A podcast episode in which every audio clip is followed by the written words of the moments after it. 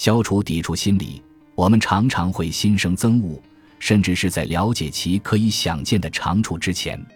此种与生俱来并可能致人庸俗的反感心理，也许只是针对名流雅士。